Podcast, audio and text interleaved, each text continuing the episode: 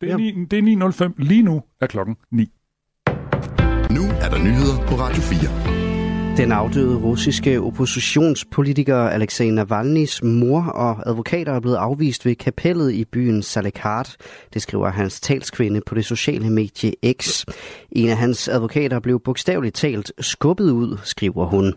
Hun skriver videre, at personalet ved kapellet ikke vil fortælle, hvor Navalny's lig befinder sig. Det er altså uklart, om det er i det pågældende kapel.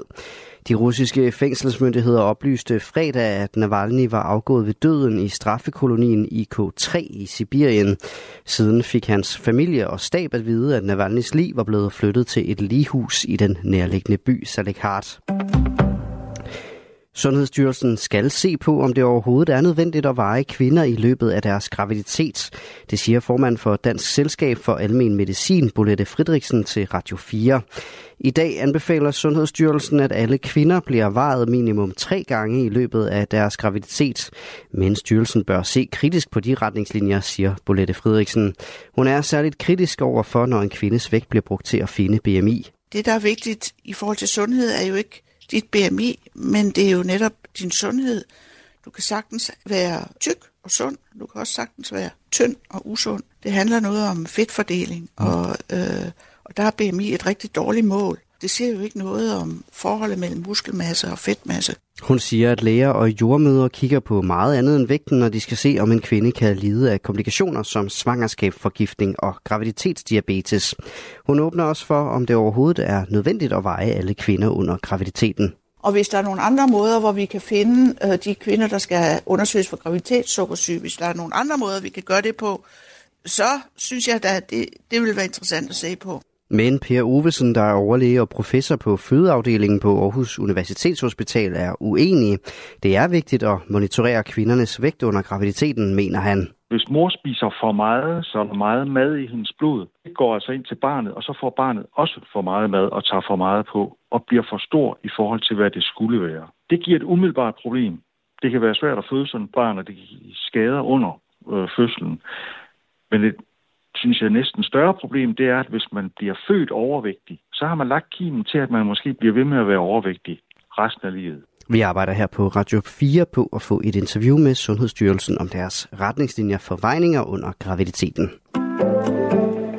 Mulige russiske henrettelser af sårede ukrainske krigsfanger skal undersøges. Det oplyser ukrainske myndigheder ifølge nyhedsbyrået Reuters.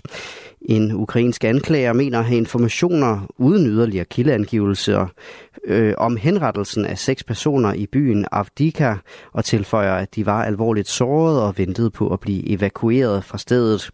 Den statsstøttede ukrainske tv-station Suspilne har, har citeret en talsperson for det ukrainske militær for at sige, at oplysningerne endnu ikke kan be- eller afkræftes.